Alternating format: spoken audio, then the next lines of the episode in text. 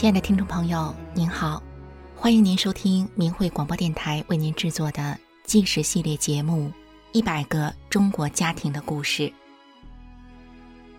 有这样一群平凡的人，他们就生活在你我之中，遍布在社会的各个阶层与行业。面对生活，他们真诚；面对名利，他们淡泊。但是这群人又如此的不平凡，因为他们所经历的曲折和磨难，远远超过一般人的想象。在一百个中国家庭的故事系列节目中，我们将为您讲述他们的人生经历，一起从他们的所言、所行和所遭遇的一切中，去体会他们不平凡的人生。今天我们讲述的是秦月明一家的故事。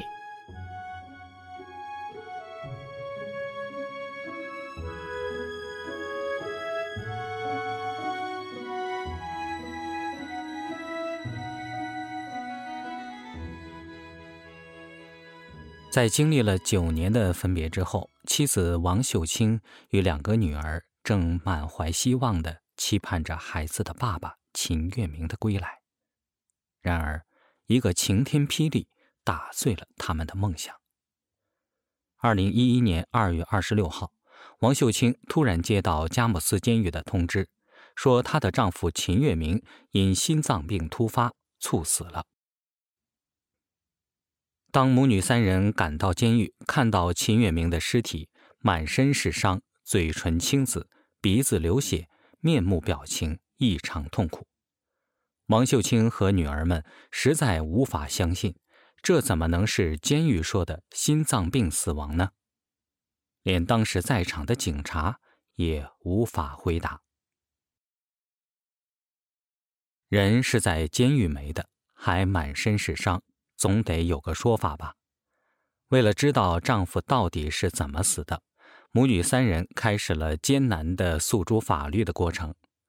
但是没多久，就是因为要一个真相，王秀清和小女儿却被警察绑架，判了劳教。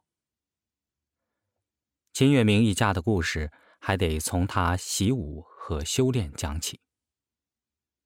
二十年前，秦月明带着妻子和女儿从山东老家来到黑龙江伊春。山东人率直刚毅，秦月明又善良淳朴。刚到伊春的那几年，他们没有自己的住房，四口人生活的着实是清贫艰难。秦月明自食其力，经过仔细思考，他选择了做废品回收行当，因为成本低啊。但是每天的辛苦是没得说了，蹬着三轮车，风里来雨里去的，走街串巷的收购废品，渐渐的，每天的收入也够维持四口人的生活了。养家糊口之余，秦月明一直有着自己的爱好。他从小就习武，在家附近练拳脚、九节鞭、棍棒、刀枪的功夫，已经到了他在跟别人交手时，即使是三五个人也近不了他的身。一九九七年四月的时候，一位法轮功学员向秦月明介绍了法轮功。秦月明找人借了一本《转法轮》，回到家里读了起来。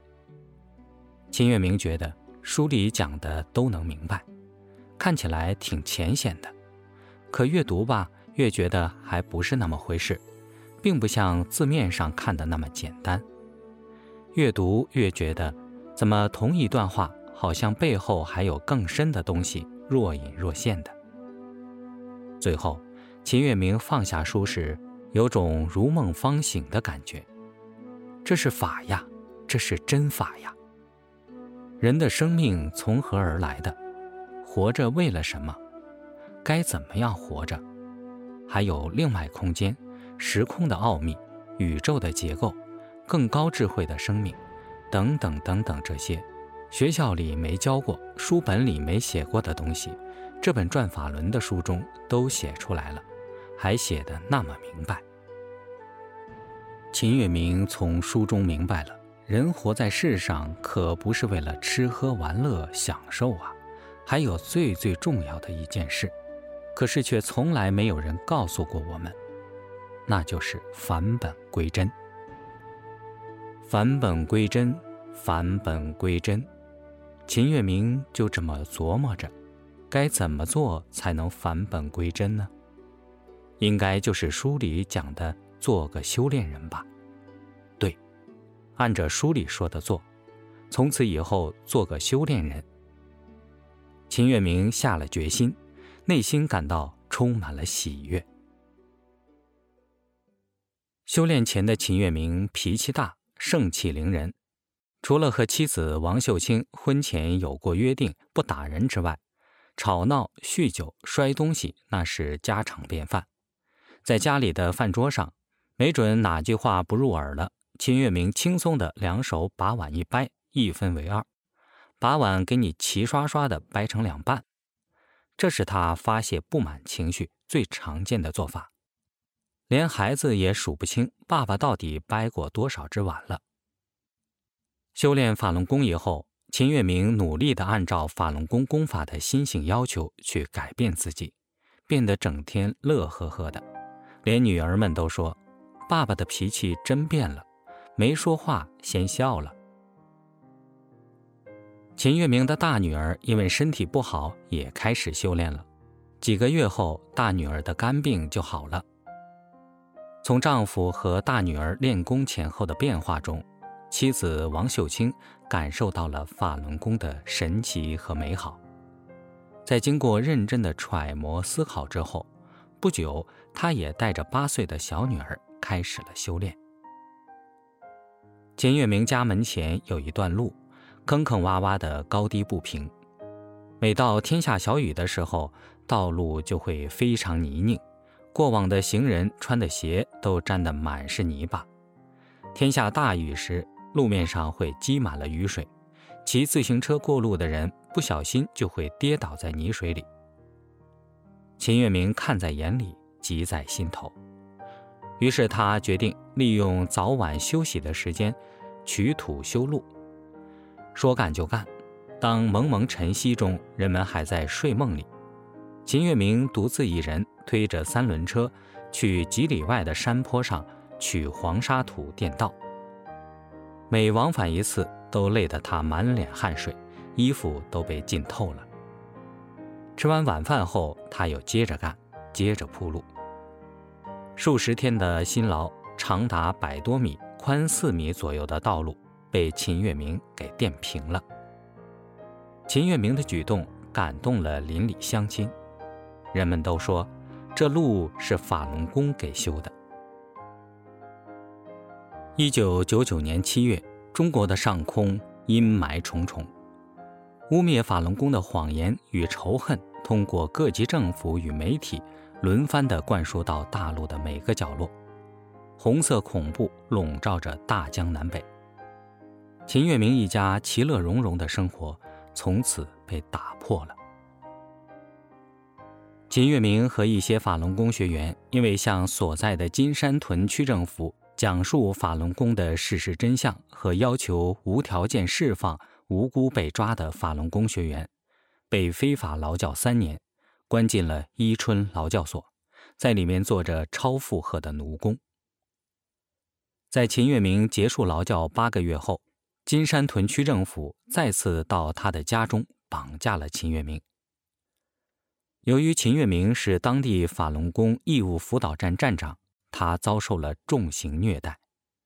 后来，据施行人透露，金山屯公安分局局长崔玉忠、副局长董德林、张庆娣和六一零办公室主任孟宪华亲自指挥对秦月明上刑，对他辱骂、殴打他，坐老虎凳和上绳。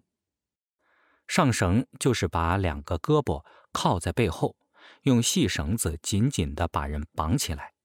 然后把绑起的两臂狠劲向上提，提着他的两臂在屋里转圈，细细的绳子会勒进肉里，令人痛苦的撕心裂肺。给一般犯人上绳，顶多上五条绳，上一绳人只能坚持二十分钟，否则胳膊就废了。而秦月明被上了十一绳到十二绳，上绳过后，秦月明的两臂到腋下留下了两道约两厘米宽的深深的疤痕。无数次的酷刑致使秦月明的腿骨、肋骨多次骨折，无法行走，最终导致秦月明瘫痪了。但秦月明一直没有屈服。最后，他们把秦月明判刑十年，关押在佳木斯监狱。在监狱里，秦月明遭到狱警和犯人的无数次暴打，每次打他都是花样翻新。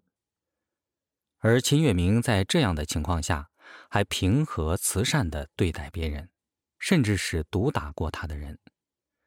秦月明劝他们不要再打人，这样做对他们自己不好。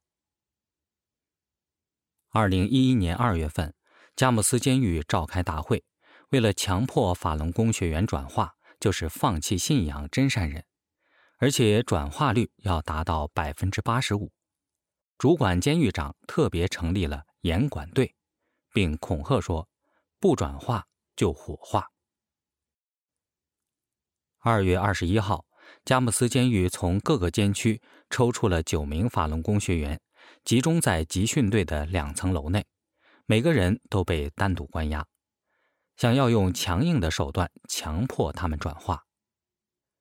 一些法轮功学员采取了绝食的方式表达他们的抗议。而狱警则对他们野蛮灌食。四天后，也就是二零一一年的二月二十五号下午两点多，四个犯人分别按住了秦月明的四肢。一个犯人把秦月明的头向后扳，按在椅子的后靠背上。秦月明被犯人死死地按住，一点都动不了。另外有两个犯人护士按照指令给秦月明灌食。一个犯人护士用大号止血钳夹住秦月明的舌头，然后把夹住的舌头拉出来，拉到嘴外边，再往秦月明的嘴里插进一根橡胶管子。另一个犯人护士把着漏斗，把稀释后的奶粉加上约半袋的盐，盐还没有化开，就这样给秦月明灌进去。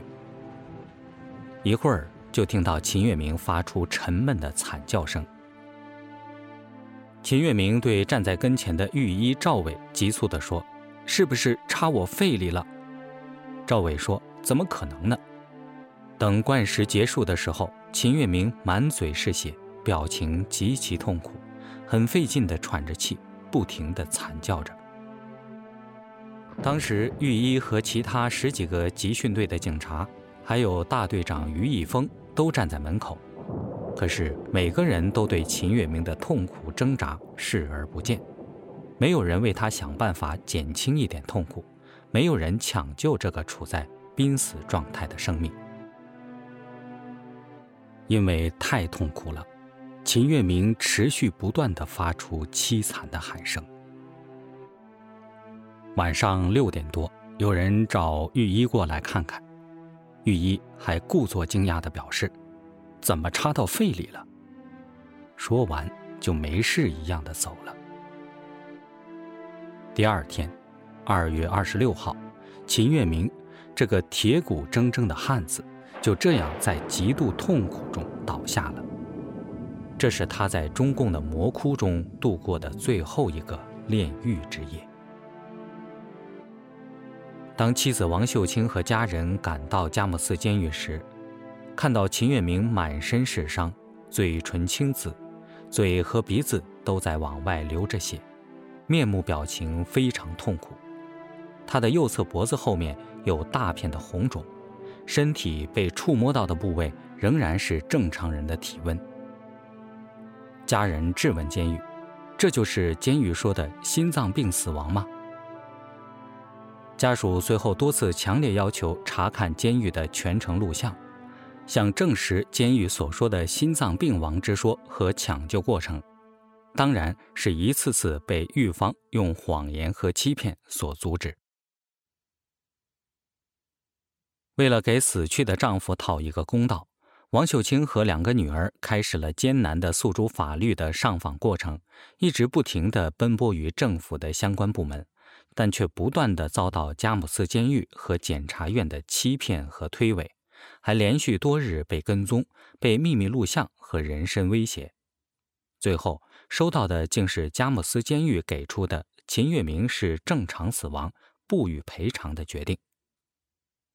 半年后的九月一号，他们带着冤情到省城哈尔滨上访，向黑龙江省高级法院赔偿委员会递交了刑事国家赔偿申请书。然而，就在离开庭审理不到一个月的十一月十三号，王秀清和小女儿却在双城市被绑架。劳教一年半，被关押在哈尔滨市前进劳教所。绑架他们的目的，就是怕他们再继续追究秦月明的死，要他们放弃对佳木斯监狱的控告。孤苦伶仃的大女儿为了给亲人伸冤，开始了艰难的上访之路，但期间却遭到各级工作人员的层层刁难、拖延和恐吓。与中共官方的冷漠和惧怕相比，有好心人帮着在微博上发了关于秦月明被迫害致死的消息和带伤的照片。帖子发了十一天，共有一万四千多个博客光顾。好多博客贴了这样的文字：“求真相，求真相，求真相。”一个博客写道：“我倒是没有什么能耐，看到这种不平的现象。”难道我还不能喊一嗓子吗？在秦月明大女儿上告的过程中，有的律师从不接这个案子到主动收集事实资料帮助他们；有的法官从一开始的躲避不见到被秦月明女儿的文章感动到落泪；还有的警察从参与迫害到改变了态度。天地间同胞的良知给予这个苦难中的女孩。一次次的安慰和鼓励，在万般无奈的情况下，在亲朋好友的帮助下，秦月明的大女儿想到了民意的力量，她开始走上街头，征求百姓的签名支持。活生生的一家人修炼法轮功被迫害的事实，震惊了父老乡亲。短短半个多月时间，就有超过一万五千人签名，并按下了手印。支持申冤，这其中有一份特殊的手印，是来自佳木斯监狱的狱警。秦月明的大女儿在给国家领导人的公开信中说：“我的要求其实一点也不高，我只想让爸爸死得明明白白，想让深陷冤狱的妈妈和妹妹回到我身边。我想有个家，一个虽已永不再完整的家。”但我相信，我的坚持会让千千万万遭受残酷迫害的中国人看到希望，也使悲剧不再在其他的家庭中重演。